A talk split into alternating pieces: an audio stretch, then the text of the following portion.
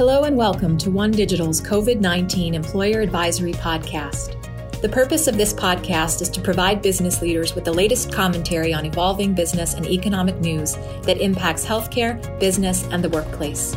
In each episode, our One Digital advisors will be addressing evolving coronavirus situations, translating them for employers so they can be proactive for their organizations and develop their business planning strategies. Everybody, and welcome to today's COVID 19 Advi- Employer Advisory Session. My name is George Papagelis, and I'm the Vice President of Customer Strategy and Solutions here at One Digital. And I'll also be your moderator for today's discussion. Before we jump in, I do want to pass along our sincere thoughts and prayers to you, your families, your employees, and your businesses versus, during this very unprecedented situation.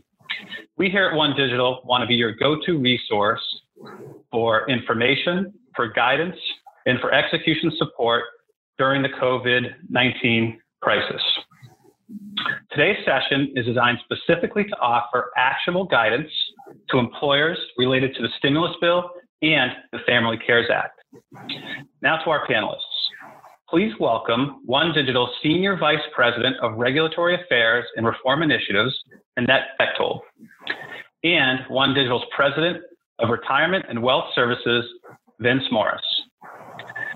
The format for today's session will be a 30 minute conversation with two of our COVID 19 advisory leads, followed by a Q&A.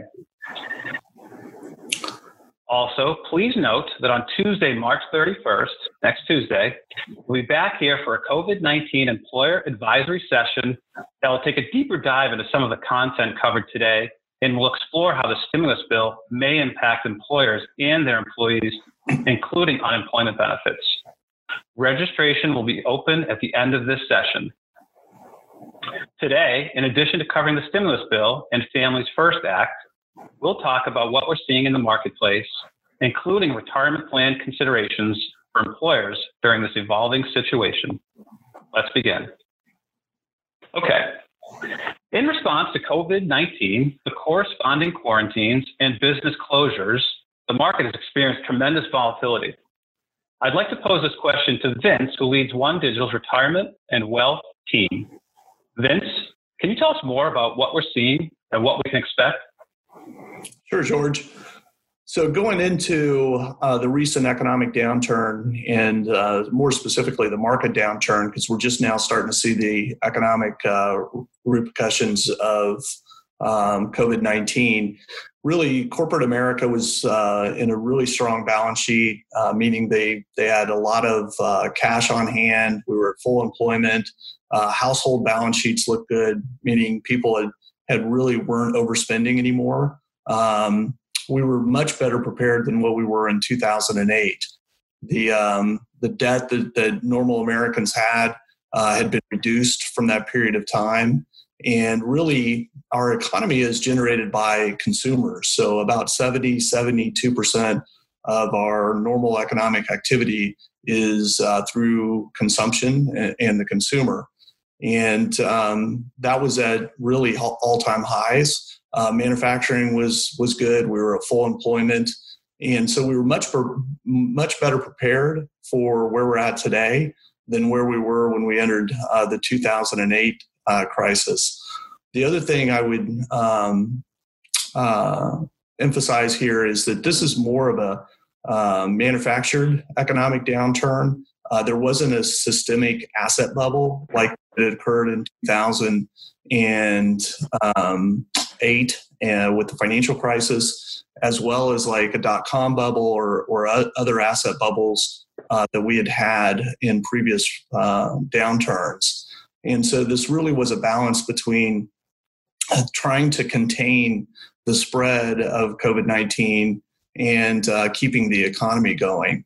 So there was a decision point that had to be made, uh, both from a government and the private sector, as to you know could we sustain or basically put the brakes on the economy and uh, and go to more of a shelter in place um, and remote working and those type of things, knowing that it was going to uh, definitely substantially impact small businesses and mid-sized businesses as well as large corporations like airlines, um, but that that had to be weighed against potential loss of life in, in the economy.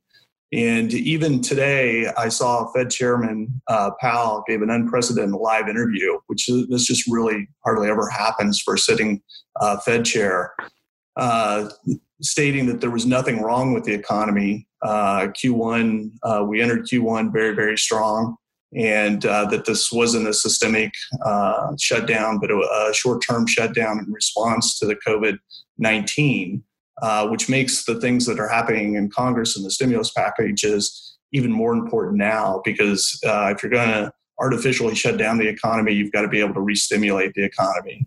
And when I look at the COVID 19 cases, uh, our testing capacity, at least here in the US, is uh, substantially uh, growing. Um, we expect higher case counts because of that. I mean, before, if we weren't um, weren't testing people, uh, we didn't know the true uh, case count, so we're, we're, still expecting that to, to rise over a period of time here. Uh, the healthcare system seems to remain strong. I feel like uh, the government, as well as the private sector, is now getting behind uh, healthcare needs and, and uh, manufacturing products and things and services that, that are really needed to be able to stave off a widespread crisis here, even more than what we have today. So, and we have had previous outbreak experiences. I mean, this isn't uh, this isn't new. Um, you know, the the the last pandemic that we had was in 1918, but more recently we've had things like SARS and uh, MERS and SARS and and other flu epidemics. And while this is widespread, and we don't know uh, necessarily where uh, or if it'll be contained. It, it um, we do know the market impact and economic long-term impacts with other uh, coronaviruses. So unemployment did jump. Uh, we went into last week about 280 jobless claims. Uh, this this week's number just came out this morning. We were up to three million. Uh, really, on a on a relative basis, I know it's a struggle for those people that have been laid off and and are in the unemployment lines, but we still have relatively overall low um, unemployment, even at a $3 million level.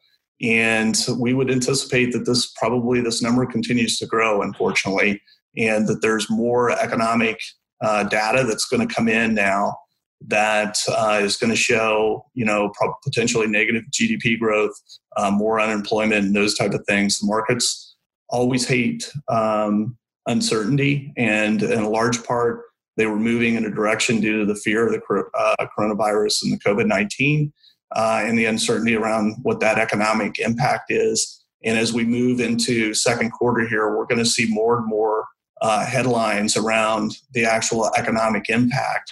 And some of that's priced into the market, but some of it may take the market uh, lower from where we are today. But the large stimulus package um, that was just passed uh, uh, last night by the Senate and, and uh, hopefully in the next day or two by the House really um, emphasizes the backfilling of what the economic impact is and why this is so important for our economy to be able to have access to capital and to funding to help support the small and, and mid-sized businesses um, as well as there were additional steps with the, with the Fed that uh, will allow for monetary stimulus uh, to take place, lower rates, things like that. So the CARES Act really passed um, last night, 96 to zero in the Senate. Uh, hopefully, the, the House will expect it again. Uh, is expected to pass it uh, here in the next few days, and it'll arrive on the president's desk either over the weekend or, or early next week. Is what we're uh, hoping for. And we do have periods of, of declines, sharp declines like this. I would say that most of the, the asset managers and the, the uh, economic forecasters that we, we've talked to really emphasize that this is probably more of a V shaped where we uh, severely went down. We, we lost uh, quite a bit of uh, market valuation in a very short period of time. And that um, when that happens, there is typically a sharp recovery period uh, so, like in fourth quarter of 2018, which wasn't that long ago, we lost 20% of market valuation in, in that fourth quarter. quarter uh, but over the next nine months, uh, the markets actually came back about 37%. So it's very important for participants to continue to focus on things that they can they can control, like savings rates, spending, asset allocation, overall financial planning and picture, and continue to dollar cost average into their retirement plans. Um, when the unfortunate thing of, of uh, an employee being laid off, um, try to preserve their retirement balances so that there is uh, that, that that's a source of, of money that's kind of a lender of last resort or or a pool of last resort um, because uh, typically what we've seen is that the average investor uh, who moves money around or runs to cash or pulls money out of the market um, fails to uh, be able to participate in the upside when things turn around. And, and so we want to make sure that we're uh, addressing employee needs and, and participant needs with some education and advice in the marketplace, George. Great. Thanks for that, Vince. Appreciate it. Uh, the next question uh, the government is in the process of providing stimulus packages to help shore up the economy and provide support to employers. Uh, this is probably one of the, the, most frequent uh, type of question that we've got. So, that, this is for you. Where does this third package stand? And will there be other packages in the near future? Yeah. Um, so thanks, George.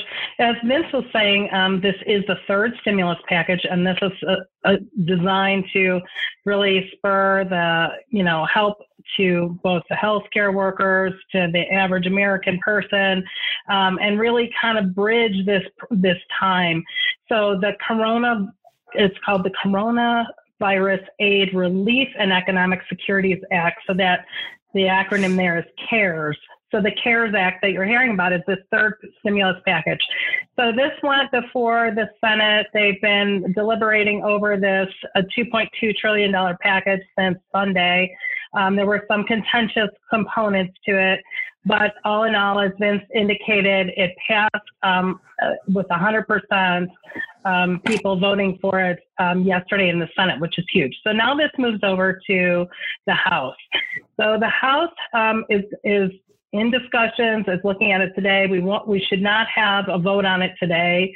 It, most likely it would come tomorrow. However, um, the House could take up the bill as it exists. These are options, and um, and then vote on it. And if they pass it, it goes to the president's desk. Or they could look at it and not like some of the provisions. They could also compare it to the House. The House has their own bill. They could compare it to that. If they like the House bill better, they could choose to look at that bill and then um, assemble a group of people that are going to reconcile the two bills. If any modifications happen to the Senate bill, it's got to go back to the Senate then for approval after it's passed through the House. So we'll see. The earliest probably, um, if everything goes good, they they decide to take up the Senate um, version that just passed and they pass it tomorrow, then it could go to the president. So I think we have to watch for that. Now, this is an 880 page economic rescue package. So I'm going to give you an idea of the things in it, assuming that, that it goes and nothing gets stripped out of it. There are some things I think that are important um, to understand. So first of all, it's broken into into five different or four different areas. The first one really focuses on retaining the employee, uh, the American workforce, and so it provides some expanded loan programs to employers if they stay in business and if they help their employ, you know, they're they're still employing their employees. So it would apply to small employers that are um, fewer than 500 employees, but it also got expanded to um, sole proprietors, independent contractors, self-employed individuals, a lot of the gig workers that that um, usually are forgotten in many of these things. So it expands out to them um, as long as they were operational as of February 15th, and then this loan period would run through from February 15th through June 30th. So it, it, does provide some guaranteed loans to these folks so that they can stay operational.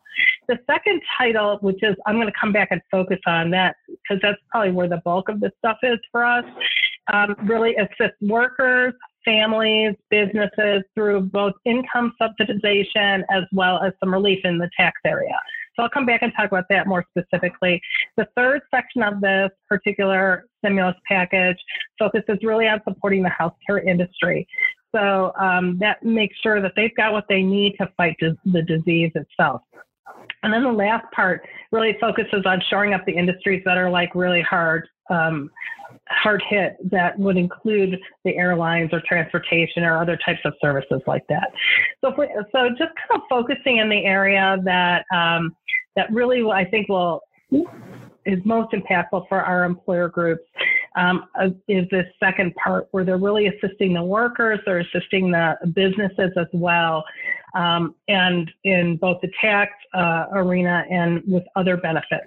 So the first big part of this is this expansion of unemployment benefits, and these unemployment benefits are going to run through the end of the year and they will help in a number of ways. So, one, they extend out to self employed people, independent contractors, people with limited work history, those types of things who typically aren't eligible or are limitedly eligible for unemployment. Um, the other thing that it does is it provides some relief to states. So as the states are paying unemploy- unemployment, a lot of times there's a week where they're they're certifying, et cetera. So there's a week of unpaid um, uh, or, or, no payments, and so the the federal government will shore that up for that first week. Uh, the other thing is. Um, that they'll do is also um, provide um, 13 weeks of additional unemployment beyond what the state uh, normally applies for workers. So once the state benefits run out, there's an additional 13 weeks. Also, $600 per week um, in addition to whatever the state is paying. And then, um, then they also have a provision in there for short-time compensation. So not that you're not working any hours, but maybe you're working really reduced hours. That the government will help shore up those. The uh, second piece is are these recovery rebates. I think most everybody's been hearing about, where the the um, uh, all U.S. residents are going to get some cash back from the government, and so um, individuals who have an adjusted gross income up to seventy-five thousand or one hundred fifty thousand for a married couple, they're going to get twelve hundred dollars for each, or twelve hundred dollars an adult, or twenty four hundred for that married couple. Plus, they get five hundred dollars for each child. Um, now, that uh, uh, people who earn more than that, it will phase out in increments. So it's reduced by five dollars for every hundred of income. So basically, it fully phases out um, with individuals earning 99,000, heads of households at 146,000, and uh, married filing jointly at 198,000. So between the original thresholds and these top, there will be some something less than the 1,200 or 2,400 that people get. There's also retirement funds, uh, an adjustment in there. So it would waive the 10% early withdrawal penalty uh, for distributions up to $100,000 from qualified retirement accounts. Um, any for those withdrawals made um, on or after January 1st of 2020. And um, uh, let's see. Um, uh, obviously, these withdrawals have to be related to the coronavirus, either somebody who is diagnosed, whose spouse or dependents diagnosed, um, the, uh, those types of things. And they have some serious adverse financial consequences due to that. Another piece in here is that um, there there will be uh, up to a deduction for up to $300 of cash contributions to charities, even if you don't itemize deductions. Um, so that's to help spur um, um, people donating to churches or other sort of charitable um, charitable functions that need support during this time. Uh, there is also um, employers um, providing student loan repayment um, will be able to do so on a tax-free basis. Um, so there's a, a, cap of they can contribute up to 5250 to annually toward um, an employee's student loans, um, and so those are going to be excluded from employees' income. Um, employee, uh, there's also employee retention credit. So this is the part where they're um, requiring or not requiring, they're incenting employers to um, uh, keep people on the payroll. And so there'll be $50, $50 billion in tax credits to those businesses who do that. And there'll be a refundable tax credit for 50% of that worker's paycheck up to $10,000 for the period of March 13th through uh, December 31st. And so there are some caveats around that. The last couple things in this provision, you can see how big this bill is and how many different things they're trying to do, is that they, uh, the last two things is that they're going to defer some payroll taxes. So the Social Security tax, the 6.2% tax, that will be deferred through December 31st. Uh, with payback over over the next two years. So 50% of it will be due by the end of 2021, and the other 50% by the end of 2022. Um, and then the last piece is that there's a few other business tax modifications that include um, how companies' use of losses or carrybacks are done um, on um, net losses. So that's that section. In the, in the third section, where they're really talking about and supporting how they're going to fight against this coronavirus, um, it talks about making sure um, that they remove any barriers and help um, with drug and device shortages, et cetera. So there's a lot of things in there. But there's a couple things specific to benefit plans I thought was interesting that were in here. So one is that it would allow patients to use their funds in their HSAs and their FSAs to purchase over-the-counter medical products, uh, including things that they need to uh, for quarantine or social distancing, and they won't have to have a physician's prescription, which they would today, in order to use them. The other thing that it would do, it would allow um, high deductible health plans and HSAs to allow services before the deductible for telehealth. So without getting into a long thing, tell, on your high deductible health plans with HSAs, you can't have any first dollar coverages without um, disqualifying your HSA, which means you would no longer be able to make contributions into the HSA. So you can't have first dollar coverage unless it's preventative. Well, telehealth, uh, and you also can't have another health plan. Telehealth is considered another another health plan most often, and usually would disqualify if you used your telehealth services before your deductible was satisfied, it would disqualify you from contributing to your HSA. This particular bill would relax that and say, look, if you're using telehealth for anything having to do with the, with um, the coronavirus, it would not disqualify. And and same thing, um, it, it's going to be allowable for Medicare as well. It also increases Medicare payments to hospitals by 20% um, for COVID-19 related diagnoses, eliminates cost B, uh, Medicare Part B cost sharing for those people for the vaccine once that's ready, and then allows Medicare Part D to provide a 90-day supply of drugs and medicines. So those are the big things. The last part, the industries, it's going to give some subsidization to hospitals, to, to airlines. It uh, throws in money for um, additional monies for food stamps, local response community services, and those types of things. So lots in that particular bill. So as they start to look at this coming forward in the House, they would be agreeing to all these things. It'll be done on a voice vote, meaning they don't have to fly everybody back from their home districts because most of them have gone home. In fact, the Senate has all been sent home till April 20th. So they'll be doing things by voice vote. They don't have to be present. Um, so that won't hold anything up. So now we're just going to wait on the House and see what happens. Hopefully, we'll have a decision Friday and they can move forward with getting some of this relief in. So, Annette, thank you so much for giving that rundown and, and, and for reading all 880 pages. Uh, I think we all appreciate it, and we'll look forward to hearing more detail um, maybe on Tuesday uh, if and when the bill gets passed on Friday. Um, before we move on to the next question, though, Vince, uh, I know there were there were a few uh, items in the bill that were financially oriented, and I just wanted to give you the opportunity to to chime in if you have any additional thoughts to what Annette just laid out for us. Yeah, just a few, um, maybe deeper dive on a couple of the provisions related to the retirement plans. And I only had like 10 pages to, to read Annette on the retirement section. but there were some some ones that are really critical in in helping your employees. I mean, if if someone uh, again is in in the really unfortunate uh, predicament of you know being impacted by um, the actual virus or having a family member uh, that had the virus and and you know can't work has medical bills th- those type of things plus hardships around um, daycare and and schools shutting down and having to to maybe um, um you know work go to a part-time status or just being in general impacted by different things in in the household around covid-19 there is a totally new provision around hardships and um, basically it's got a pretty broad definition. So I, I, do think a lot of people could could probably uh, fall under the definition uh, in the CARE Act. And then uh, it does allow for up to $100,000 to be withdrawn from the plan. Uh, no 10% penalty, as Annette alluded to.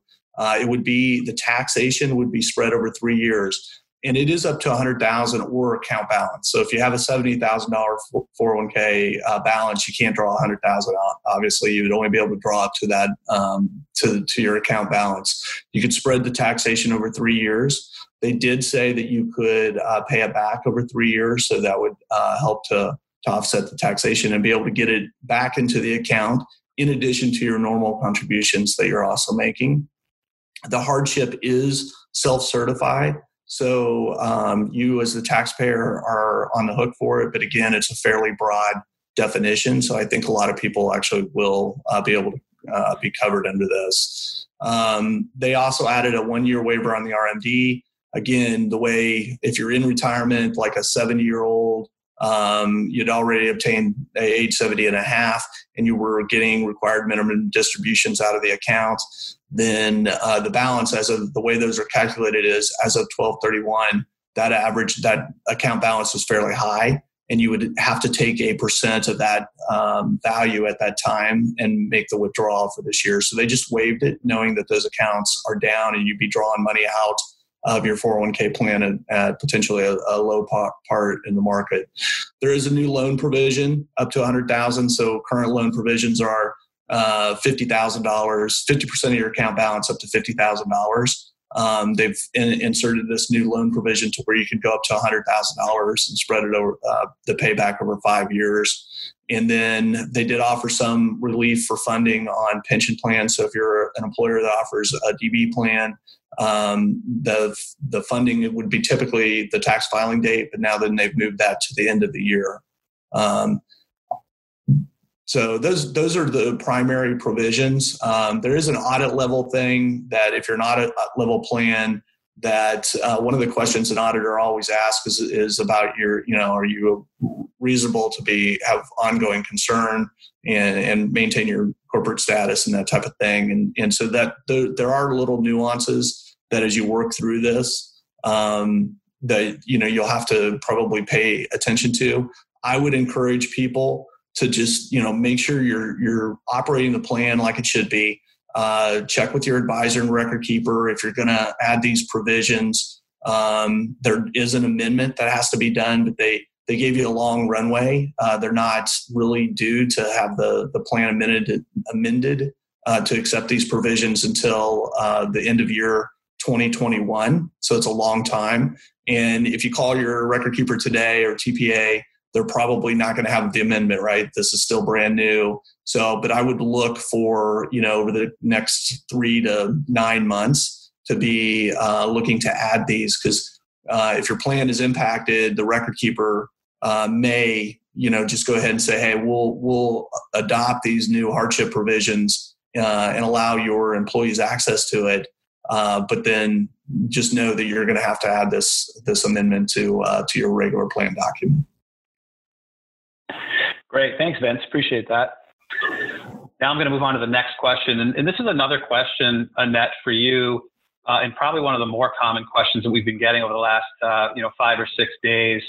Uh, and it's specific to the Families First Coronavirus Response Act, which we talked a little bit about last Friday. Um, mm-hmm. But obviously, that bill contains requirements for employers to provide emergency paid sick leave and expanded FMLA coverage. Um, this, of course, comes at a cost potentially to employers. But we hear that there's some direct tax relief. Uh, is, and, and, is that correct? And if so, can you talk a little bit more about how that might work for, for our folks on the phone? Absolutely.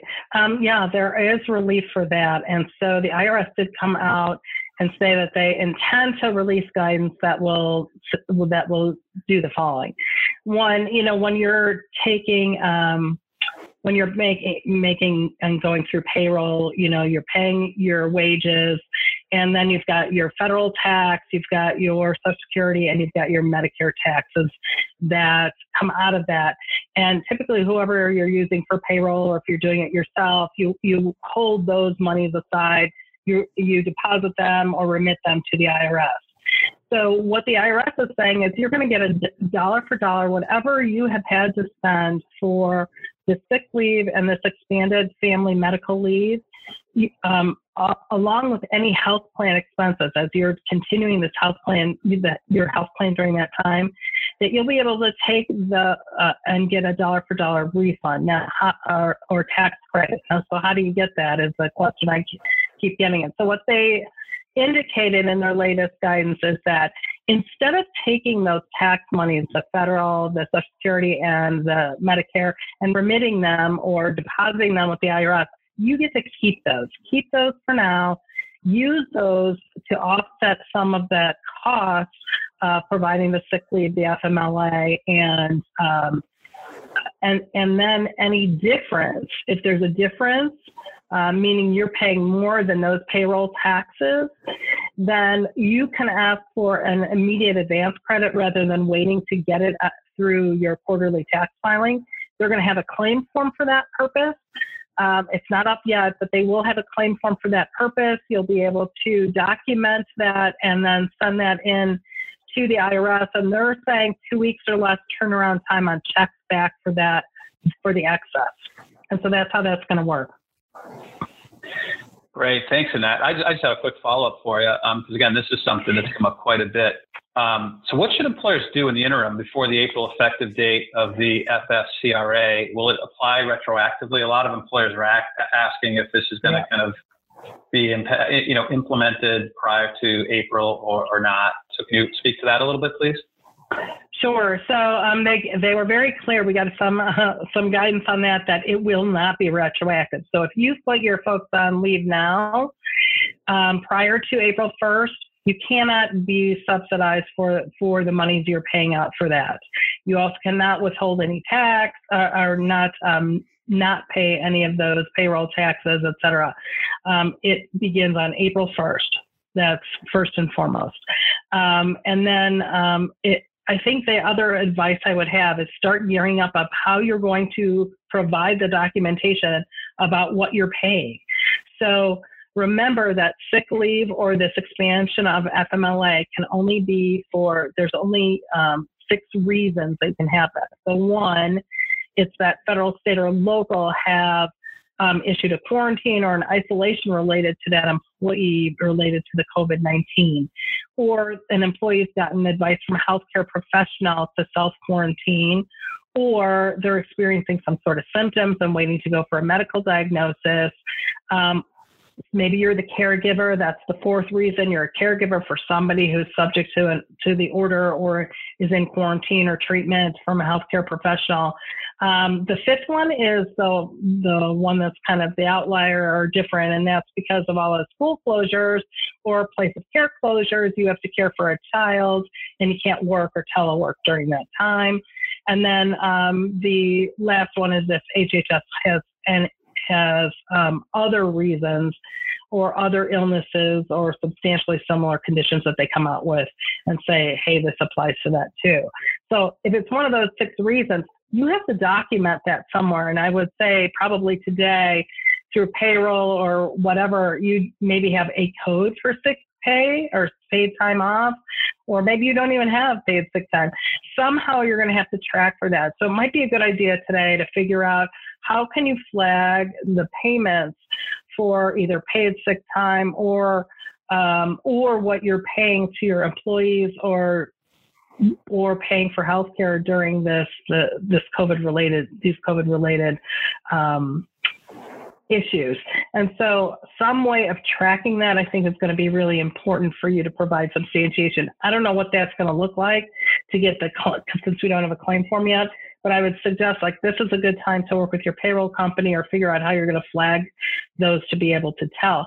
Because, you know, granted, you could have people out on FMLA leave normally that has nothing to do with COVID 19. Maybe they had knee surgery or hip surgery or something, but that's going to have nothing to do with it. So you're going to have to somehow figure out how to account for all of that. So I would say this is a good time to try to work with payroll companies to do that.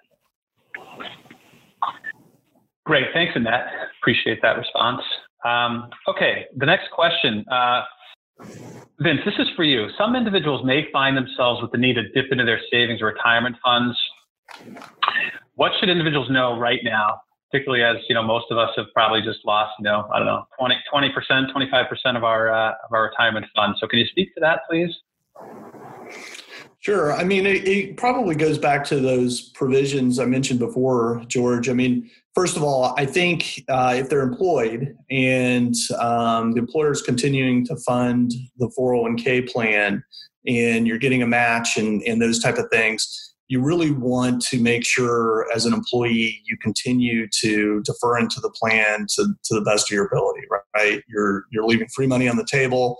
Um, you right now as you noted um, the stock market's on sale so so you want a dollar cost average in over a period of time um, to get the you know so when, when if if we're correct and this is a, a recovery and at some point it's going to be a recovery so when the stock market starts returning to normal levels or setting new highs again someday then they bought stock at a lower price and and um, and captured the gain on the upside. So i think it's really important to try to keep people focused on the long term.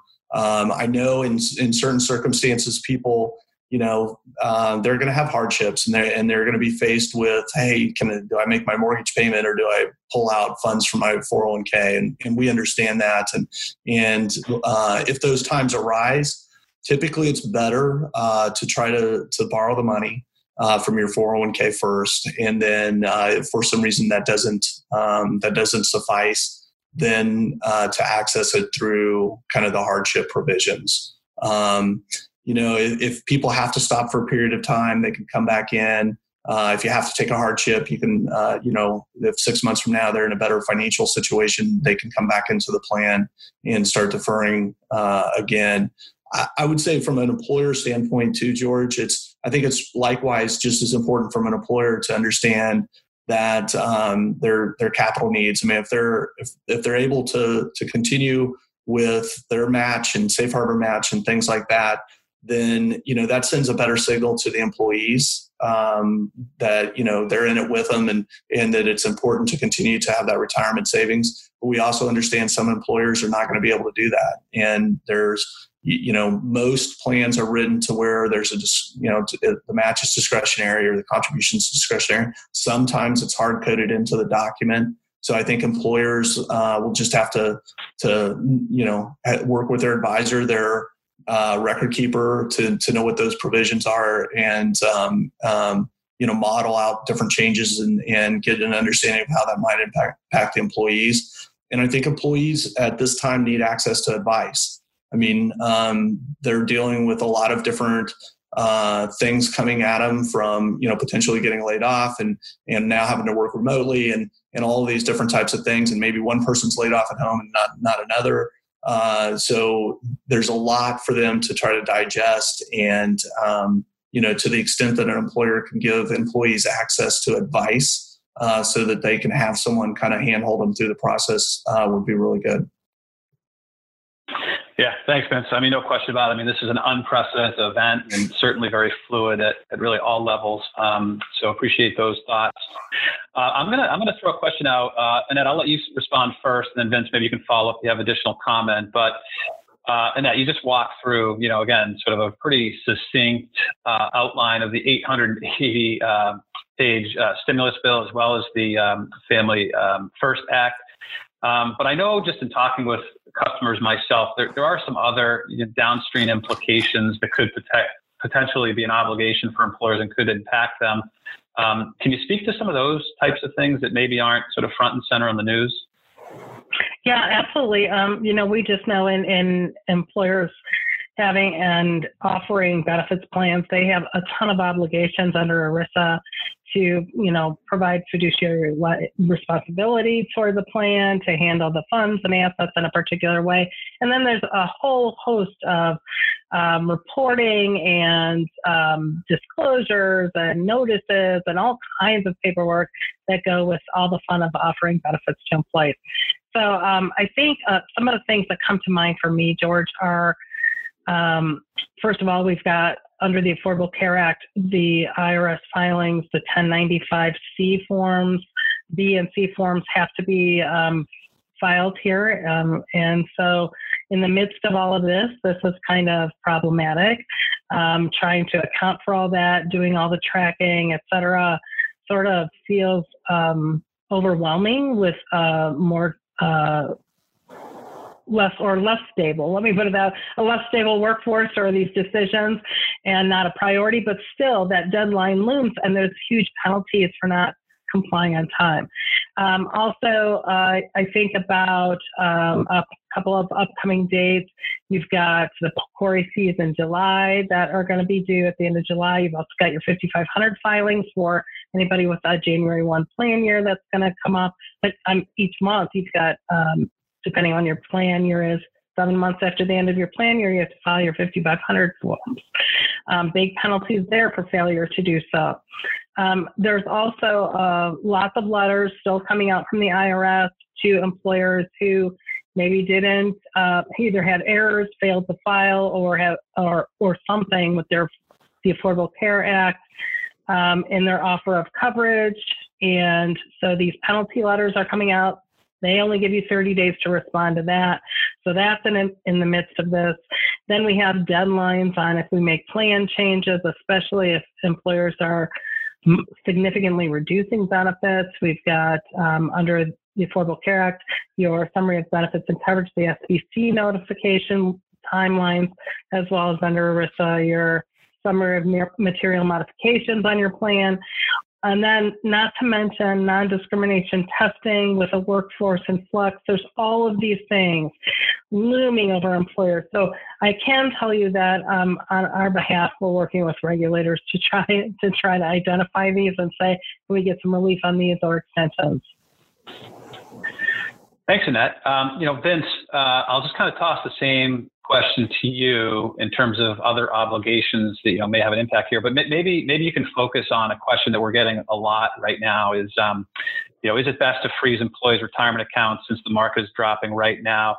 Uh, I've had employees notify me that their 401ks have lost a lot of money and they're very concerned. So maybe in, in your your commentary on that question, you can kind of focus a little bit on on um, you know whether or not employers should should you know freeze their accounts the retirement? Yeah, and it, it in um, it's a good question, George, and it's nuanced for each individual employer, and and they have to look at their financial situation and um, you know, and the and the business model and what they're trying to convey and why they even had the 401k plan in the in in place. And but I, I would just I would caution on on sending wrong messages. I, I mean, again, I understand we're in a we're in a unique time where financial situations uh, are impacted very quickly.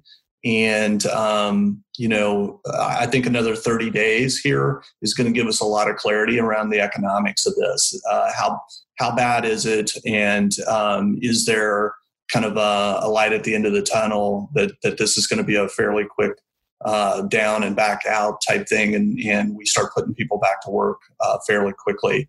So, you know, some of this is even if you're contemplating like furlough versus laid off, I mean, we were in a really tight labor market going into this where it was hard for businesses to find the right people. And so, you know, you, you got to know that, uh, well, if I lay off a bunch of people or terminate a bunch of people, can I get them back, uh, uh you know, on 60 days, 90 days, 180 days from now if, when I really need them? So um, sometimes financially, it just makes sense. You got to do that. And other times it's like, well, that's what the stimulus is for is to provide kind of an interim financing funding and, and access to capital and incentives to keep people on the payroll.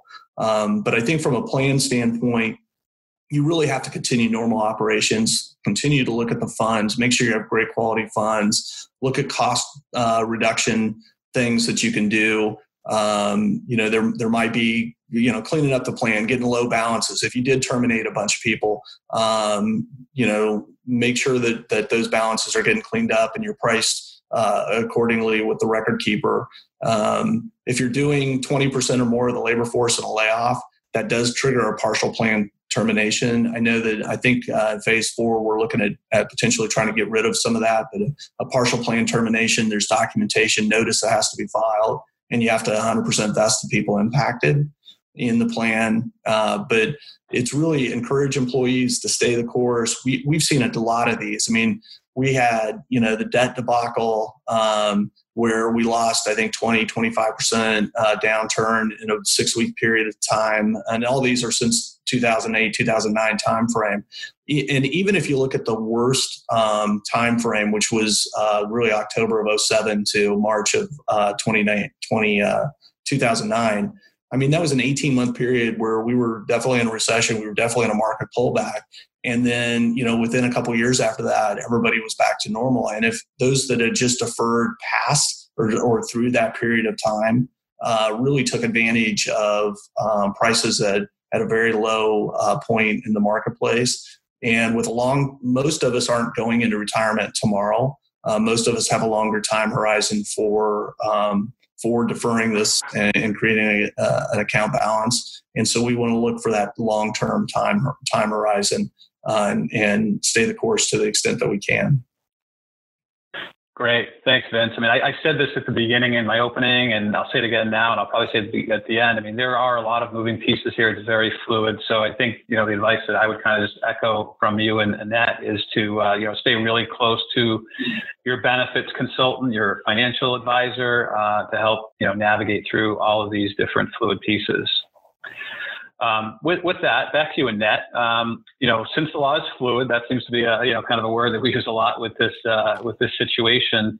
Um, you know, what are what are what are some other uh, you know guidance that has come out uh, you know since um, you know since this has first been introduced? Are there any other clarifications that employers on the phone need to be mindful of uh, in addition to some of the ones that you've already talked about today?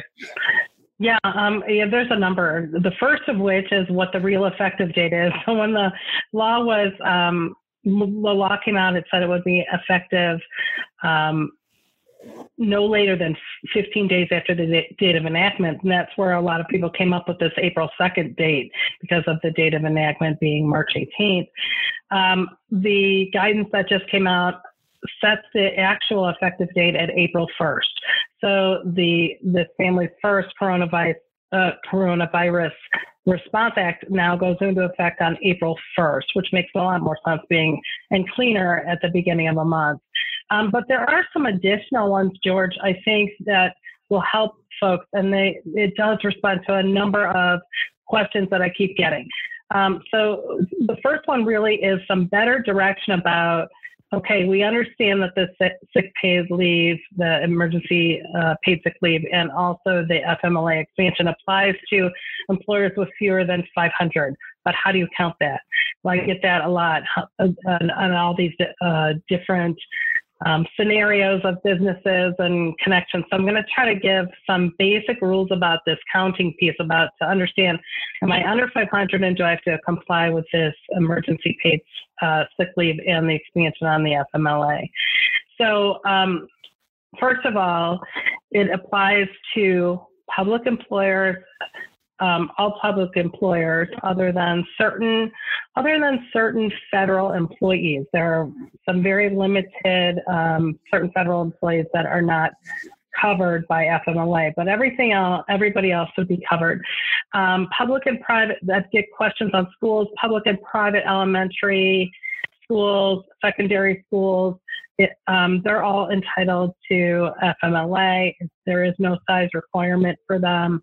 Um, other schools like um, public or private colleges or universities, daycare providers, they're all subject to the same criteria as private employers. So that's this under 500.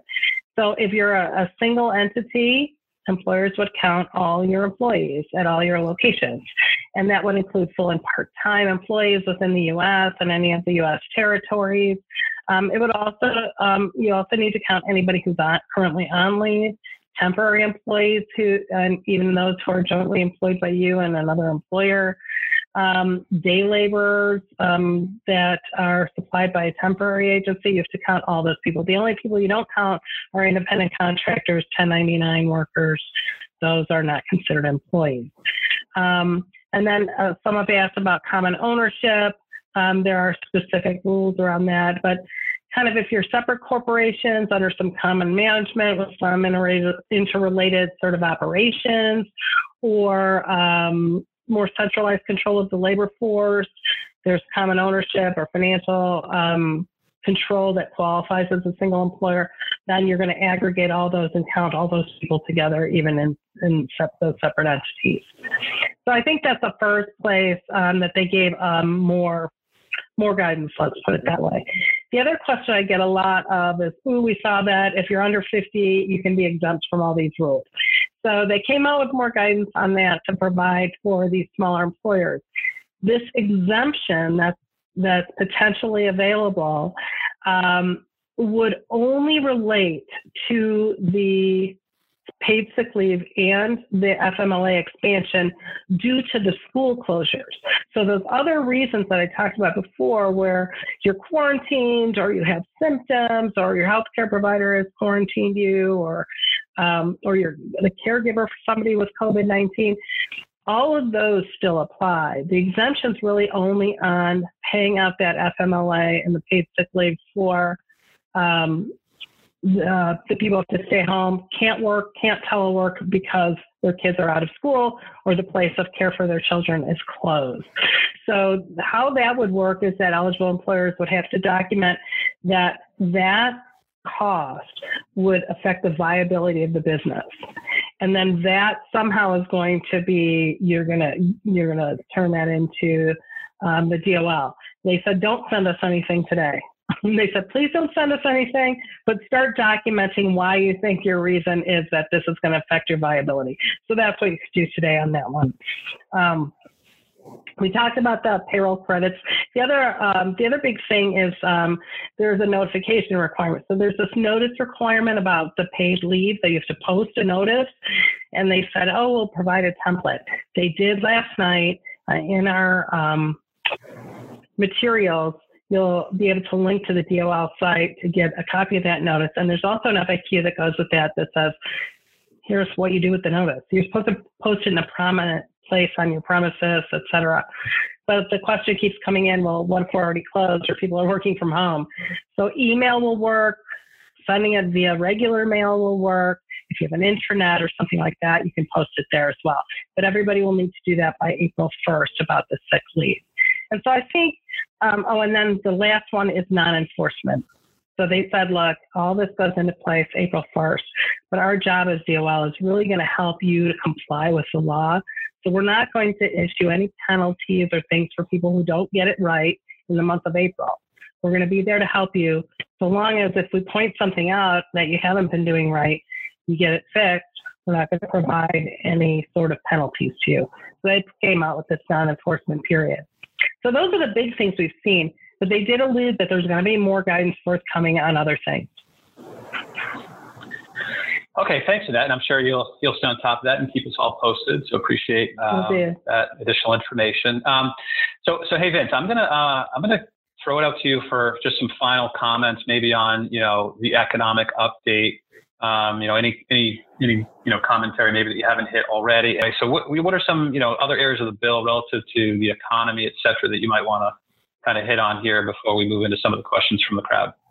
Yeah, sure, George. I, I, I truly think that, I mean, it, this is the largest stimulus package we've ever had in, in the U.S. And uh, I, for you know, as massive as our economy is and the tough choices that people had to make, uh, I, I've been really impressed how people did come together.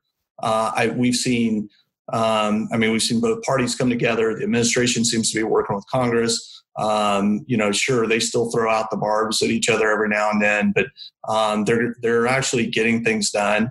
Uh, we've seen corporations in the private sector step up. Um, we've heard a lot around grocery stores and foods and uh, you know toilet paper being gone and everything else, but in the grand scheme of things, the supply chain is really intact. I mean, from farm to grocery store. Um, sure, when you walk in the grocery store, some of them uh, the shelves are bare, but it, but we have a great supply chain. It's very robust. It's very deep. People are not going to um, go hungry in the United States due to due to a supply issue. And so um, there are things to work out there, but I've also seen it in other things like Ford stepping up to make ventilators and things like that. General Electric, I think, is getting into it. So people are retooling. Uh, there are people hiring. Uh, Amazon's hiring. Truck drivers are hiring. Uh, Walmart just announced 100,000 people to hire. and while that that's not going to be, you know, if you're a dentist, you're not going to go work at Walmart. But if you were a waiter uh, and your restaurant got shut down, that's a viable short-term solution. And and so those things take a little bit of time to work out. Uh, but I think as the economy kind of retools here, and and we've seen e-commerce go through the roof. Uh, the last number I saw we're tracking on is is about 211 percent up on e-commerce, and so there are places. Uh, Zoom meetings, uh, Zoom seems to be up. So there are places in the economy that it is actually growing, and we are seeing stabilization. If you look at like uh, China, case count in China is kind of flatlined, and uh, they're actually starting to to grow their economy out of this now, and they're about two months ahead of where where we are today. And so, I, I you know, when you're in the thick of it, it is always doom and gloom. Uh, and the headlines and 24 hour news cycle tends to keep it right there front and center. But uh, we've we've experienced downturns before. We've come out of them before. Uh, we don't particularly see systemic risk risk here. I mean, I think it's you know the headline news is going to definitely get worse before it gets better here. Uh, but this isn't a major collapse. This isn't the apocalyptic thing, and so. Uh, you know, I think businesses have to, obviously, based on their financial situation, make determinations around the retirement plans and benefits and layoffs and furloughs and things like that. Uh, but uh, hopefully, the stimulus will add a, a lot of uh, you know backstop financially for America's uh, corporations and small businesses and and the employees that have to put put go buy, go to the grocery store and buy the food. So so uh, I think we're you know we're thinking that that this this isn't going to be a, a, really long long term type of, of pullback. That this is something that in the in the short run here we'll have a lot more clarity on. Great, thanks, Vince. Appreciate those thoughts, and you know, we'll obviously all keep a keep a close eye on that. It's kind of hard to get away from everything with uh, the news cycles and things like that. Uh, uh, but here, here's one for you, Vince, that's come up a few times. Um, uh, if you are if you are if you file married if you're married filing separately, will income be viewed as a married couple or an individual? I have to admit, I am not much of a tax guy, especially when it comes to uh, to the filings um, and preparation stuff. So, George, I'm, i may have to kind of punt on that unless Annette knows. Okay. Um, okay. Ahead, if, if you're, if, I was just going to say, uh, if they're talking about um, for the credit, if that's what they were talking about, you know, how they're going to get the um, the twelve hundred dollar payment or whatever. I don't know if let's that's what it was that. Let's just assume to. that for today, and that let, us assume that's the question since it came up a little bit earlier as a result of a conversation. So why don't we? Why don't we? If you guys can address that, great. If not, then we'll we'll, we'll certainly you know respond uh, later. Yeah. So so the way that the way that it is now is that each person gets twelve hundred dollars, to each adult. And so if you think about it that way, um, 1200 for an adult 2400 for married so it, it, doesn't really matter how you file that 1200 is per adult fee and then the 500 is for each child so. Yeah. great great okay. I assume it was related to that because that's around when it came up. Okay, yeah um, i was guessing too. Okay uh, annette this one's for you um, and so this this has come up a bunch of times as well. Um, so Let's see. Um, the language in the Families First law exempts health care. Does that include community mental health workers? Do you know? Uh, for the um, so there is an exemption or an exclusion where um, certain health care providers or businesses can can exclude those first responders, et cetera, from these paid sick leave rules and the FMLA. And it's because there's going to be a separate program for those healthcare related workers. So they can be exempted here. I think that's what they're asking, yeah. But that's because the monies are coming to help them through a different through a different venue. And also okay, because they can't have the people not showing up either.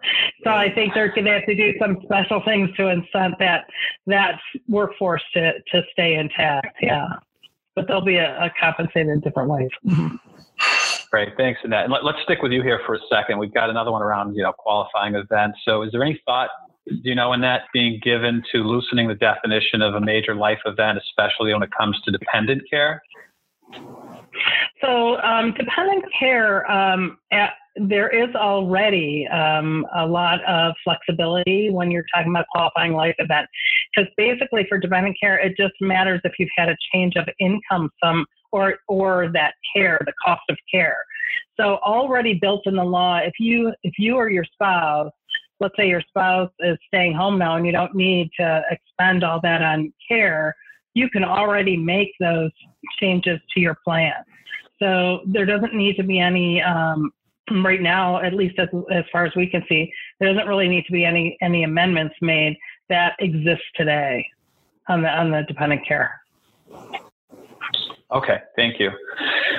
Okay, Vince, I'm going to come back at you here, um, or maybe both of you. I'll just kind of throw it out there, and whoever wants to take it can. Um, so, um, just touch on for a moment the small business loans and, and sort of converting them to grants uh, within the new bill. Do you guys have any insight or comments on on those? Well, the, I do know the SBA stuff that came out earlier uh, in phase one and two.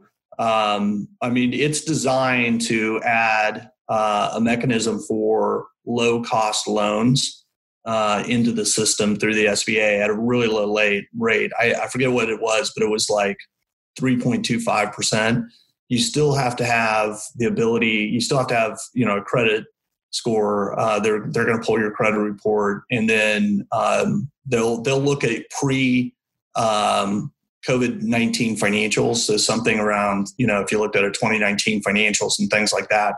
If you were if you were in good shape going into this but been uh, decimated because of of covid-19 uh, and you just need some operating capital to keep afloat till you're on the other side of this that is a, a good good place to go. I mean, you'll have to eventually pay it back uh, through the, through the loan, the SBA loan uh, program, but it is a uh, an immediate source of capital. Whereas if you went to maybe a banking channel uh, to to try to secure that same loan, they're going to want collateral and a bunch of other stuff, and and this is a, pretty quick turnaround and uh, easy easy program to to really apply for.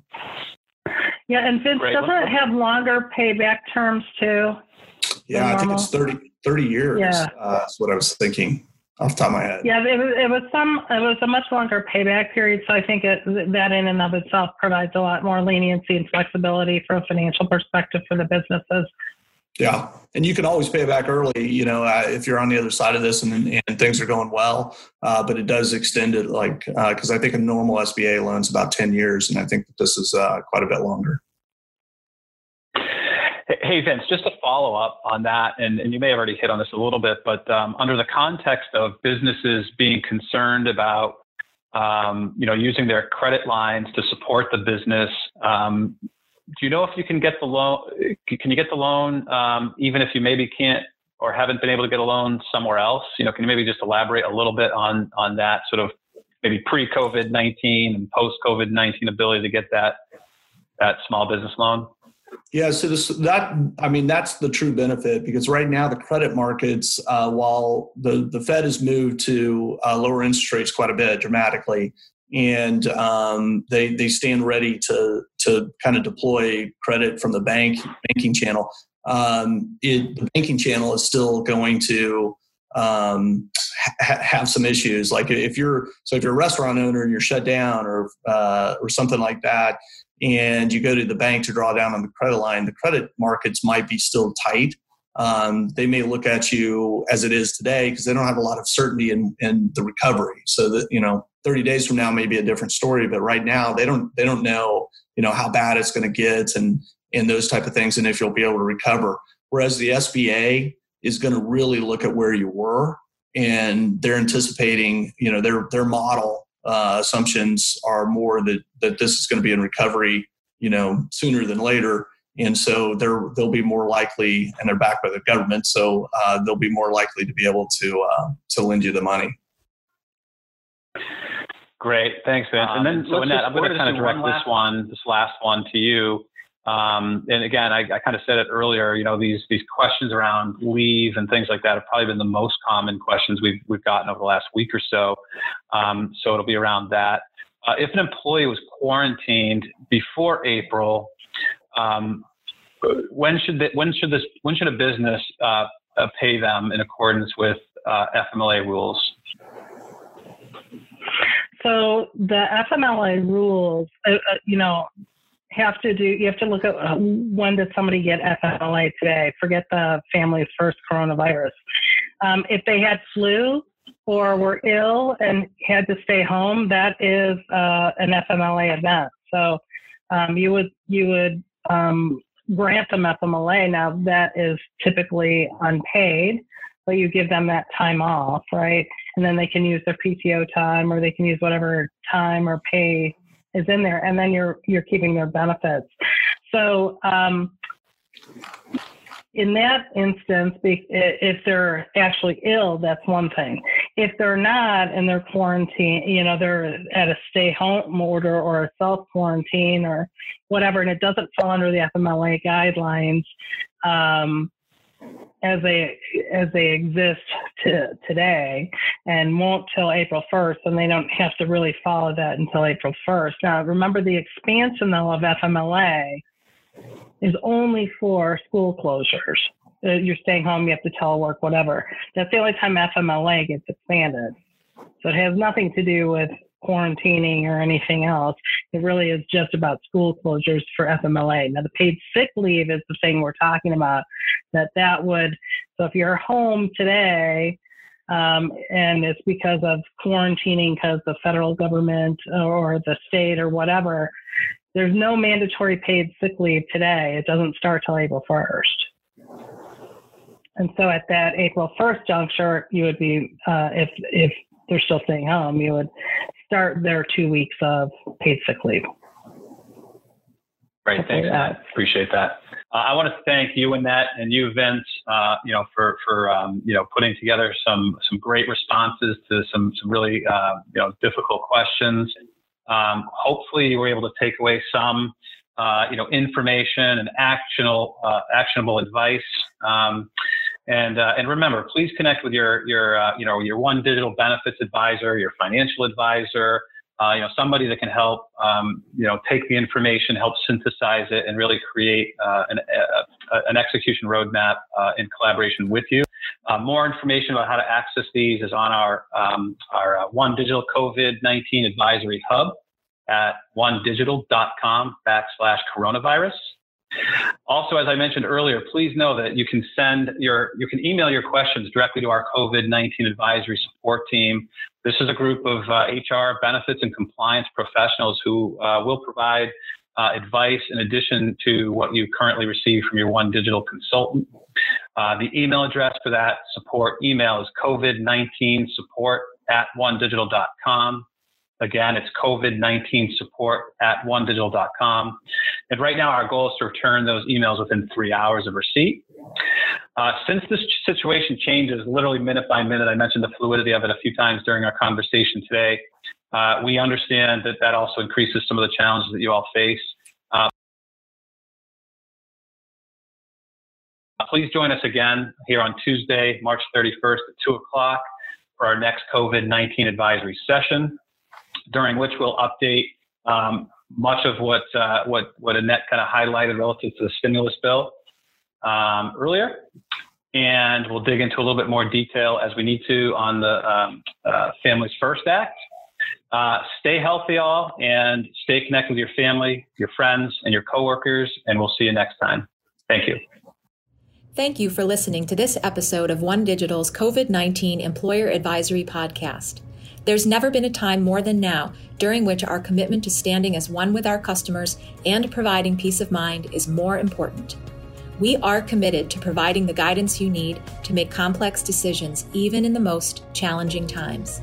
For additional resources, thought leadership, or for the latest employer information related to the COVID 19 pandemic, please visit onedigital.com forward slash coronavirus.